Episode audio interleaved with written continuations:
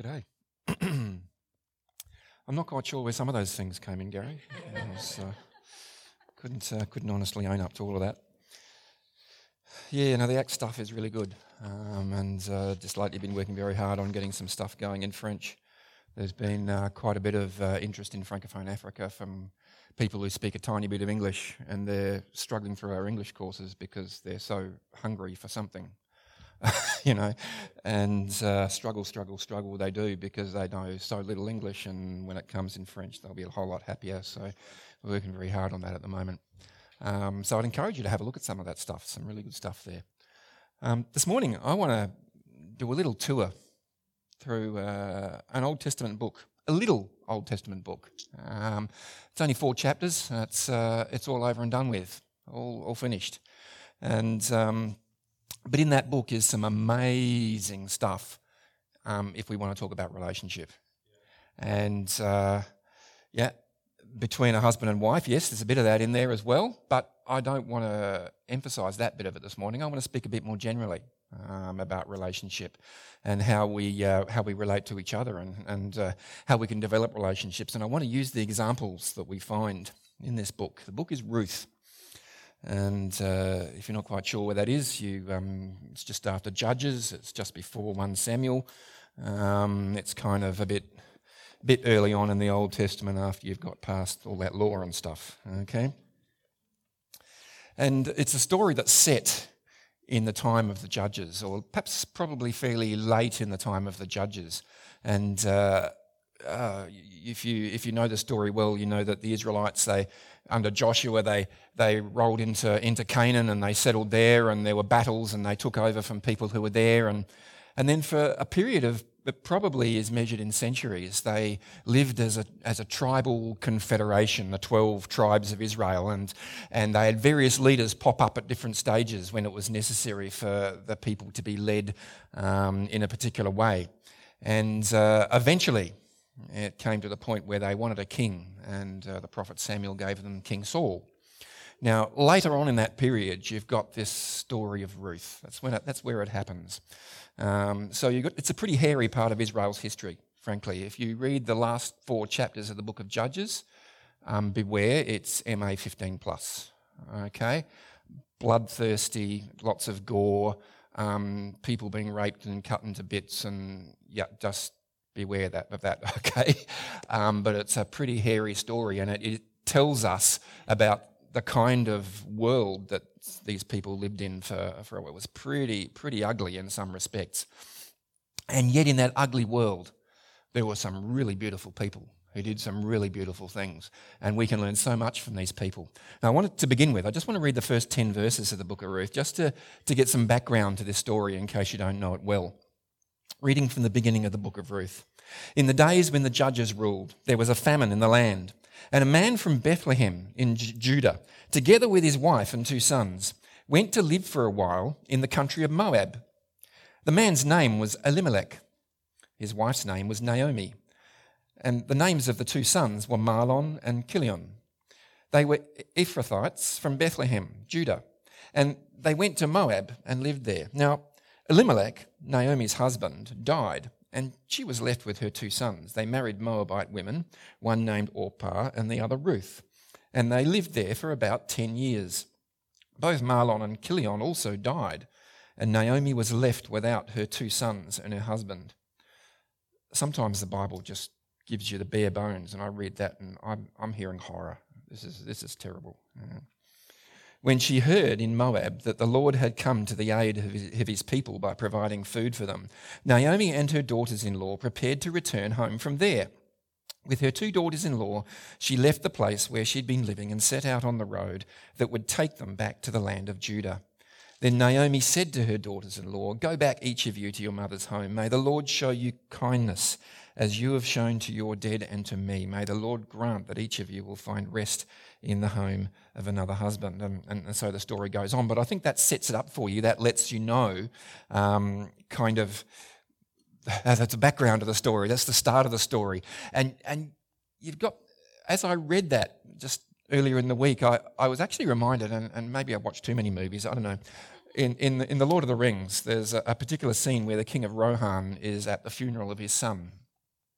And uh, Gandalf is there, and uh, the king of Rohan is distraught. He is a wreck. You know, he's, he's just discovered that his son is, is dead. The funeral is there, and he's bitter and he's angry. And he turns to Gandalf and says, No parent should have to bury their child. Okay. And I've often reflected on, on that kind of thing. And it's a, it, it's a horrible kind of situation. And, but this is where Naomi was, not only one, but two. Uh, not, not to mention her husband. And I imagine by this point in the story, Naomi has had enough of death. Okay? Just let's stop the world. I want to get off. This is, this is not going anywhere good. Yeah? She's in a really, really nasty place. So much so that a bit later, after that, those verses I read, she says, I am no longer Naomi. Right? She called herself bitter, a Hebrew word that means bitter. And uh, that's where she was. This is a terrible place that she's in in her life. And yet, and yet, with this background to the book of Ruth, to this foundation, this beginning to the book of Ruth, we see in this book some of the most fantastic acts of love and joy and building up that you will find anywhere in the Bible. And it's all done. oh, in one sense, so simply, and yet it's something that we find so hard, isn't it? What I want to do is I want to just skip through the book of Ruth a bit and just look at some examples. I actually found seven. Seven's a good number, isn't it? Yeah. Anyway, I, found seven examples. There are probably more. In fact, I, I know for sure there are more um, of expressions of love in action. And not just love in action, but it's, it's love that goes above and beyond. You know, it's, it's faithfulness that wasn't actually required, but they did it anyway. And this is an attitude that we're going to see through these examples that I'm going to go. And I want to sort of take, well, after we've done our little tour through the book, I want to take that and, and reflect on it a bit for, um, from our point of view. But as we go through these examples, have a think about how this example shows love which is above and beyond, faithfulness that actually wasn't required, but they did it anyway, and what some of the effects of that are. I mean, the first one is just right after those verses we read in verses 16 and 17 in chapter 1. And uh, Naomi's just said to her daughters in law, Head back to your mother's house, find other husbands, get on with your life, forget about me, my name is better, you know. And then Ruth says to her, don't urge me to leave you to turn back from you. Where you go, I will go. Where you stay, I will stay. Your people will be my people, and your God, my God. Where you die, I will die, and there I will be buried. May the Lord deal with me, be it ever so severely, if anything but death separates you and me. Talk about above and beyond. Yeah. She's just been released. I mean, Orpah and Ruth would have felt some kind of obligation to help their mother in law. That was the cultural norm. But their mother in law has just given them the get out of jail free. Okay. She said, You don't have to do that. All right. She goes on in quite some detail and says, Look, I'm not going to marry again. And even if I did, and this was the custom, by the way, even if I did, would you, would you wait for my sons to grow up so you could marry them? And of course not. You know, this is just not going to happen. Go home, find other husbands, get a life, you know, enjoy, enjoy what, what God will give you. And even with the get out of jail free card in her hand, Ruth is saying, uh uh-uh, uh, i am with you. Your God is my God. And, whew, and just, just that, I mean, the Moabites didn't actually worship Jehovah. Uh, that, it wasn't their God. But here's Ruth saying, I'm with you. I'm with, I'm with the Lord God Jehovah. Your God is my God. Where you go, I will go. Where you, you, you die, I will die. I mean, this is commitment. this is everything. This is, this is all in, both boots. All right? There's no holding back here. This is way above and beyond the call of duty, so to speak. Yeah. And while she might have had some duty, this is way up, way up above it, way beyond. And it is faithfulness that is just astonishing. Really, really astonishing faithfulness. And I'd encourage you to reflect and, and read through this book. It's four chapters and it's all over. It won't take you long. You know, have a, reflect on some of the, the, the examples of faithfulness that you find therein. Go to chapter 2, verses 8 and 9. So we've got Boaz. Now, he's the other main character in the story, apart from Naomi and Ruth. So Naomi and Ruth get back to Bethlehem, and uh, there's a man living nearby, Boaz, who he has there is some connection with, uh, with Naomi and the family of Elimelech. He, he's one of those, there were several people in, in Jewish custom who sort of had a bit of a responsibility to look after them.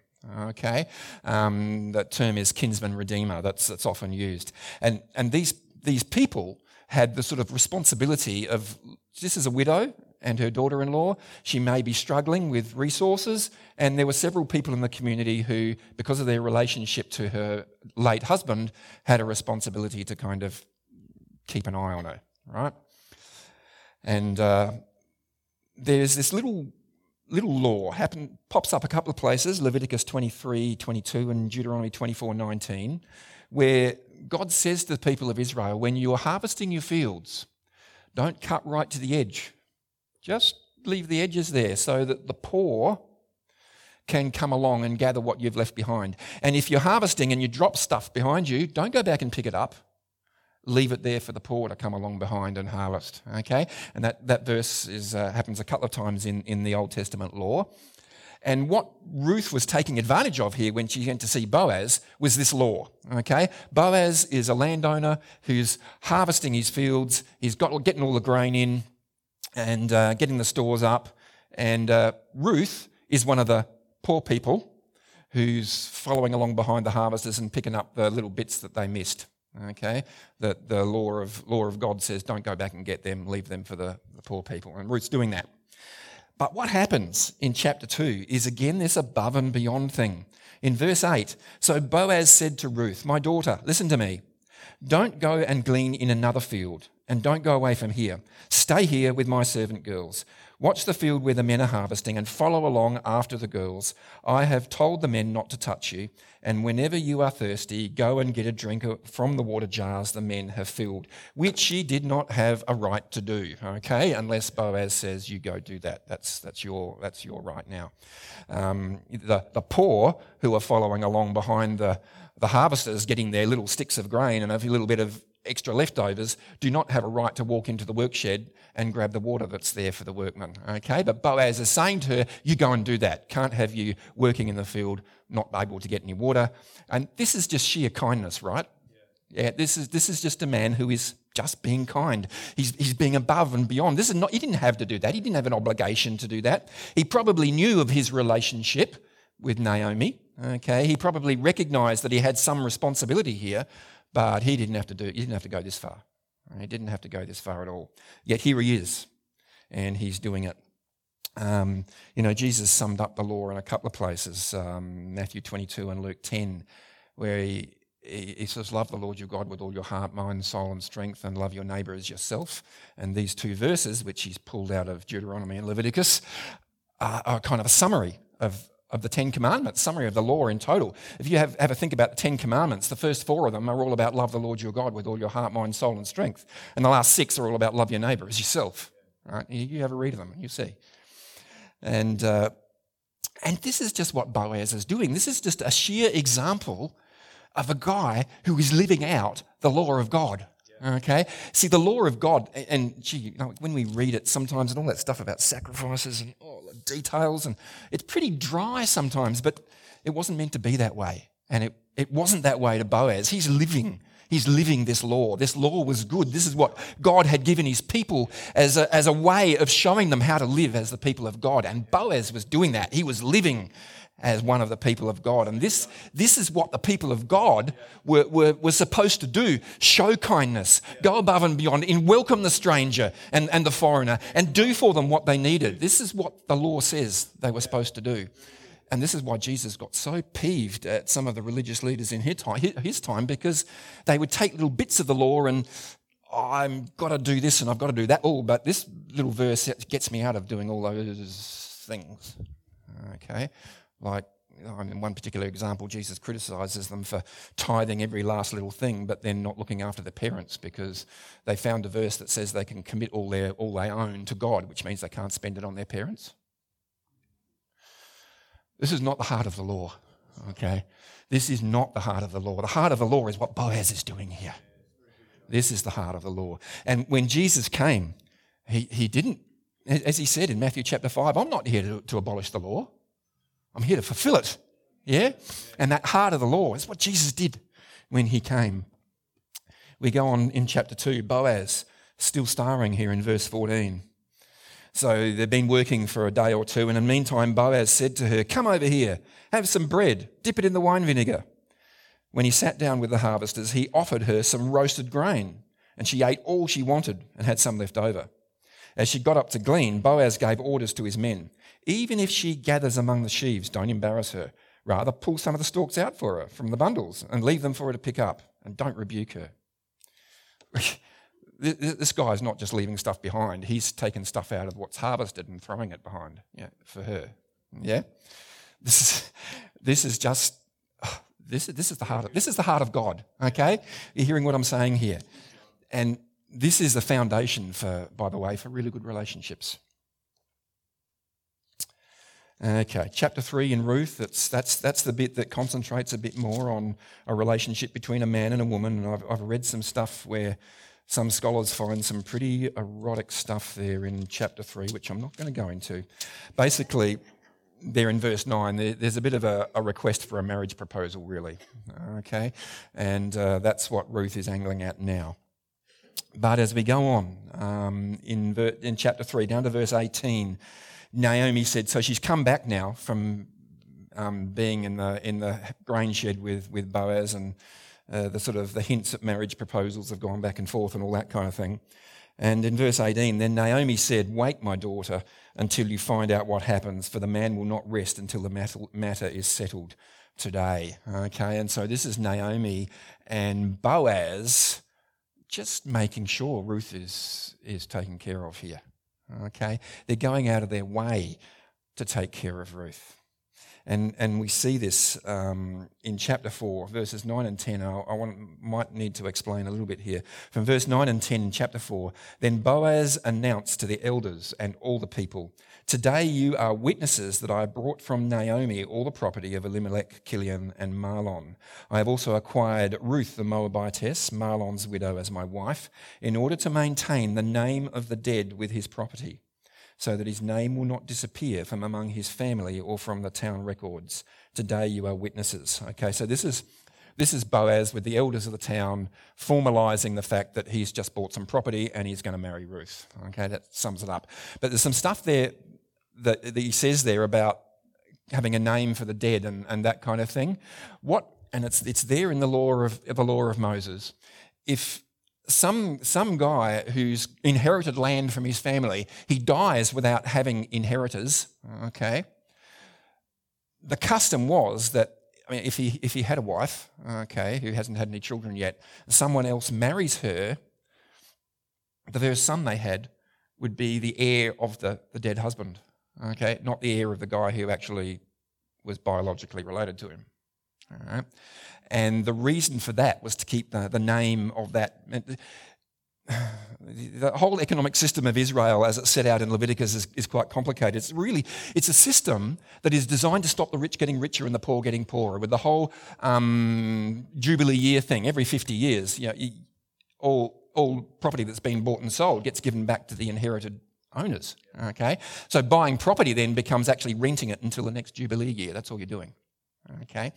Um, but if someone dies and doesn't have any heirs, what happens to that land? There's no one for it to be given back to, is there?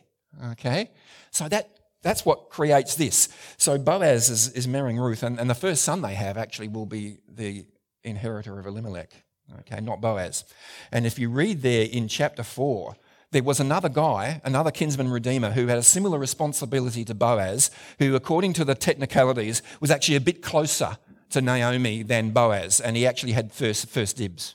Okay, he had the right to do this first, and Boaz wouldn't have been able to do it. But he said, No, I'm not going to do it. I'm, that might endanger my own estate, he says. And you see, you've got, he's going to marry Ruth, and the result, uh, the first son, is not even his heir.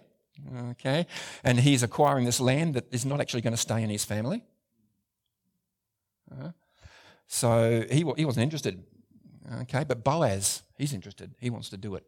And again, this is the, the above and beyond thing. This is, this is just going faithfulness over the top. Yeah.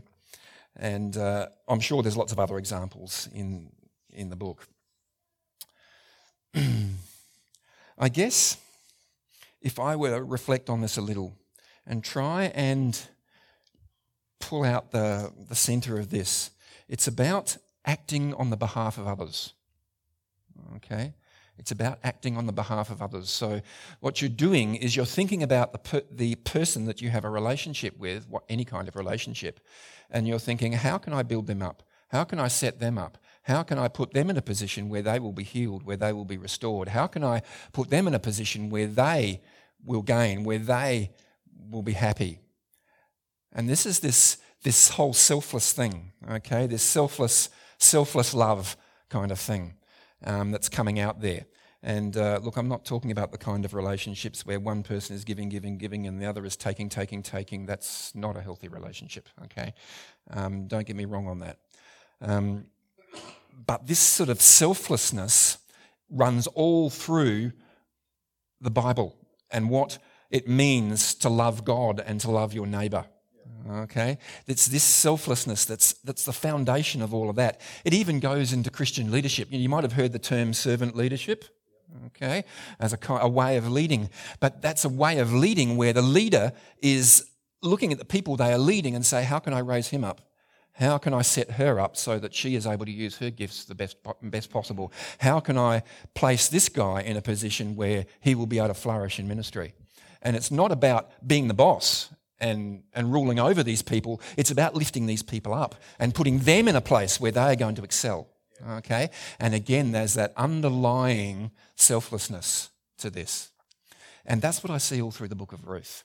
Boaz had it, Naomi had it, Ruth had it. Okay, these are the three characters. These guys, well, guy and two girls, whatever term you want to use, these guys had this selflessness, and because they each had it, and their interactions are just so fruitful and so amazing. And uh, oh, by the way, just in case you didn't know, the last few verses of Ruth tell us that Ruth, in fact, was King David's great grandmother. Okay. And King David came about as a result of this union between Boaz and Ruth. Little thing on the side. But you see, what happened? Naomi, at the beginning of the story, has changed her name. She's calling herself bitter now. Mara. Yeah, I'm bitter. And yet, by the end of the story, she's joyful. Okay? And when, uh, when Ruth has a son, she, she's just so filled with joy. What happened? What turned bitterness into joy? Wouldn't you like to know? Yeah? I, I, I think everybody in the world wants to know because we all get a bit of a taste of bitterness, don't we? We all we live in a world where it's it's really possible to get bitter so easily. And what turns bitterness into joy? What turns bitterness into joy is this selfless love this faithfulness that goes above and beyond the, uh, beyond the law, beyond what's called for, what's absolutely necessary. This total desire to see this person lifted up, to see this person built up. I'm, it's kind of the attitude that says, I'm sold out on lifting this person up. And it's really wonderful there's someone else in the world who's sold out on lifting you up too. Okay? Um, but that's what they see is this selfless building up, this, this, kind of, this kind of love that can restore from bitterness to joy, okay? That can build people up from a broken place. I, I think it's fair to say that Naomi at the beginning of the story is a broken woman. She's been forced from her home to, to Moab in the first place, and that probably wasn't um, a joyful decision that she and her husband made because they were going to a Moab. The history of Moab and Israel is not a good one. Okay, they're going to a country of there's not war at the moment, but yeah, relationships aren't so good.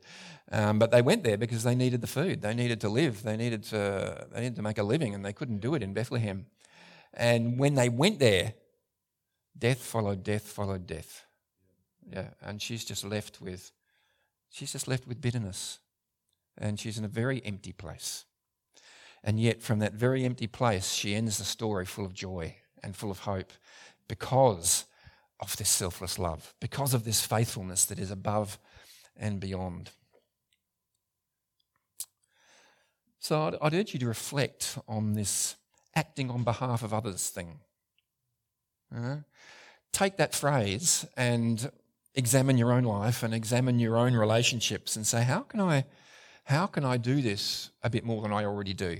Okay? I mean, people here are in different places. Some of you are probably doing this you know, 99% of the time, and that's fantastic. You're wonderful people. Some of us might be doing a little bit less. Uh, some of us have bad days. Have a think about how it is that you can act on the behalf of others in every situation you go in. I do some part time work as a, as a security guard. And so I spend a bit of time in pubs and gaming rooms. And there's one particular pub on the west end of Hindley Street called the West End Tavern. And uh, your imagination can provide it. That's who we get in there. Right? We really get some, some cases in there. But I might ask myself, how can I relate to these people who are so hopeless and so lost, so angry with such a chip on their shoulder, some of them? And how can I relate to them so that they finish up in a better place, even when my job sometimes requires that I have to physically throw them out the door? It's a challenge, isn't it? How do I relate to these people? Yeah. The answer I've come to, by the way, is how I relate to them when they come in the door. And usually that means I don't have to end up throwing them out the door. Okay? But I encourage you to take this this acting on behalf of others, the, this, this above and beyond, this, this selfless love, how can you apply it in, in your relationships, in your place, in your life? We need to be thinking about how we develop others. All right? View those in our lives as people that God has placed around us for us to input into, for us to bless, for us to build up, for us to push along, for us to carry if necessary. Okay? And as I said, hopefully there are people around us who view us that way too. Okay, because we all need that. I mean, our God has just given us the, the ultimate example. we see it again and again in the book of Ruth, but just consider what, what God has done. He created this world, and the Bible says that basically He's created it so He created us so that we could have a relationship with Him.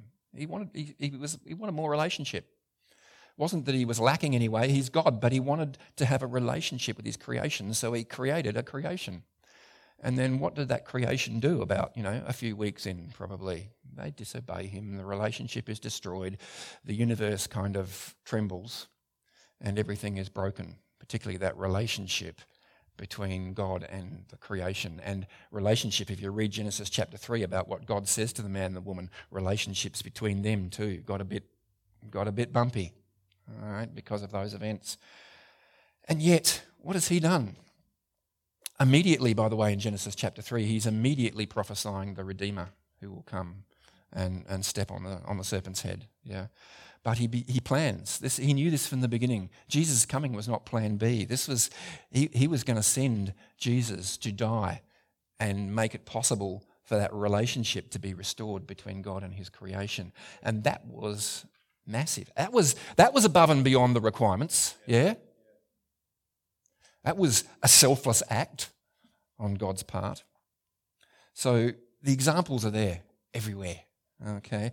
And I believe as disciples of Jesus, we should be trying to develop ourselves in, in that area. We should be, even if it's a tiny little step at a time, we're asking ourselves, okay, this one person, this one relationship that I have, what's one thing I can do today that will that will build them up? What's one thing that I can do today that is, is a bit above and beyond that may put them in a place where they can meet Jesus better or, or get to know God better or, or all of those kinds of things? Yeah? It's, it's all about restoring the ruptured relationship. Yeah? The story of Genesis chapter 3 is. Mm, uh, I talk all day about it, okay, so, but I'm not. Um, this relationship between God and His creation, which is our purpose for being, okay, is broken. And if you think about having our purpose for being broken, you've got a bad situation. Really bad. If your purpose for existing is broken, you're in a bad place. And God has, has made such an awesome sacrifice so that that could be restored, that our purpose could be restored. We could be built up ourselves. We could be in a place where we can give to others. You can't give from an, an empty cup, eh? Well, I'd encourage you in the, the current week to reread Ruth. As I said, only four chapters, not going to take you a real long time. Um, get through it pretty quick. And have a read, and as you're reading it, read it in the light of having this building up, uh, this attitude, this, this above and beyond faithfulness, this selfless love, in the light of what Jesus did, okay, when he came and he, he died that we might live. Okay, read the book of Ruth again with that in your mind. We, we look, we all read the Bible through filters anyway. We've got coloured glasses on, whether you realise it or not. We all do. Our culture, our upbringing, our experiences, they all colour what we read. Well, I'm just telling you what filter to put on your eyes. Okay, do it in the light of what God has done in sending Jesus to die that we might live. Okay, read it in the light of this above and beyond faithfulness, this selfless love, and just see what God says to you. Yeah. And uh, I'm not going to, yeah, look, I'm not in a position to tell each of you what God's saying to you. Um, Prophecy is not my strong point. Yeah. Um, what I want to do now is I, I want to give uh, anybody here or, or anybody watching a, a, bit of an opportunity to deepen their relationship with Jesus. And you see, you can't begin to receive from Jesus this ability to, to, to give above and beyond and, and, and exhibit this kind of faithfulness unless you have some kind of relationship with Him. Uh, there are some people who have learned just from their parents and their families that kind of love, and that's fantastic. But I look around the world around me, particularly some of the places I work nights, and I see a lot of people who know nothing of that kind of love. They've never had it modelled to them ever by anybody. In fact, quite the opposite. They've been they've been shafted. They've been yeah, all sorts of things. And so they're just never going to be able to give this kind of love unless they are shown it. Yeah. And so, you know, if, if you're here or you're, you're watching this, I just want to give you a chance to start that journey. I want you to um, reflect on what it means to get to know Jesus better and to receive from Him so that you can give to others. Because that's why God chose His people, you know. He said it to Abraham in Genesis chapter 12 I'm choosing you so that the nations get blessed. Same principle goes through all scriptures. Jesus has given to us so that we can also give to others. I also want to encourage any of you here or, or watching that if you've, in while I've been speaking, you've thought of a particular relationship that you, you have uh, where you want to do one more thing that's just more along these lines. I want to pray for you too, okay? Because if each of us, I don't know how many people in this room, 50, 60, whatever, how many people in this room, but each one of us does one thing each day for somebody, oh, something's going to change. Yeah? Something's going to change. So let's pray. Lord Jesus, I ask you to, to speak to my brothers and sisters here. Holy Spirit, I ask you to, to fill them and guide them and uh, give them the strength and the, the vision that they need. Lord, I, I pray that you will repeatedly let them experience your love that you will put in their minds this, this concept of the faithfulness above and beyond, this love that is just selfless, that, that is so building up and so strong in developing really good relationships. Lord, I, I pray that that be a catalyst of something much, much bigger. Because, oh, look, as I said, if each one of us do just something, that's a lot of somethings each day. And it's, uh, that's going to change things. That's going to, that's going to have an effect, Lord Jesus. My prayer is that just in each one of us doing something small, big things will change and, and miracles will happen because you are working in our lives and enabling us to work in the lives of others. I pray in Jesus' name. Amen.